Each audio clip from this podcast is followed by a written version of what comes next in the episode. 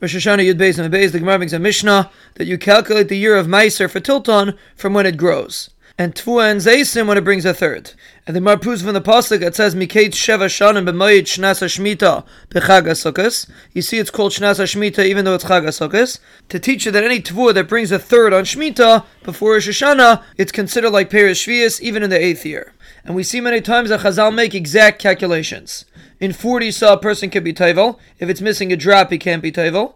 A kabetza is metame to mesechlem. If it's missing a drop, it's not metame. Three by three tvachim is metame medris. Missing a drop is not metame. But the Gemara says you don't have to come on to that because when Klaisel came into Eretz Yisrael, how did they bring the Omer? If they brought the tvua that was growing in Eretz Yisrael, it's not considered katzirchem because it was grown by a guy. So obviously they were able to calculate tvua that didn't bring a shlish in the hands of a guy, and they brought from that tvua. So you see they're able to calculate it. But the Gemara says that's not a raya because maybe the fruit of Eretz Yisrael grows very fast.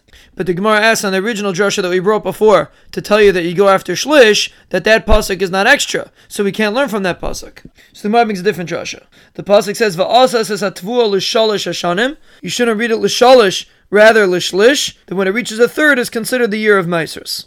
The Mishnah says rice and deichen and progin and shumshimin that took root before Rosh Hashanah are considered the year before, and they're mutter in Shemitah. And if not, they're also in Shemitah, and they're considered the next year. And Rabbah says that by a tree you go after when the fruit is formed. By Tvua and Zaysim you go after Shlish. By Yerek you go after when it's picked. And these plants, what do you go after? Rabbah says since they don't get picked at the same time, so it's going to be difficult to take Trumas and So therefore Chazal said that the Trumas and are taken from Hashrasha, which is at one time.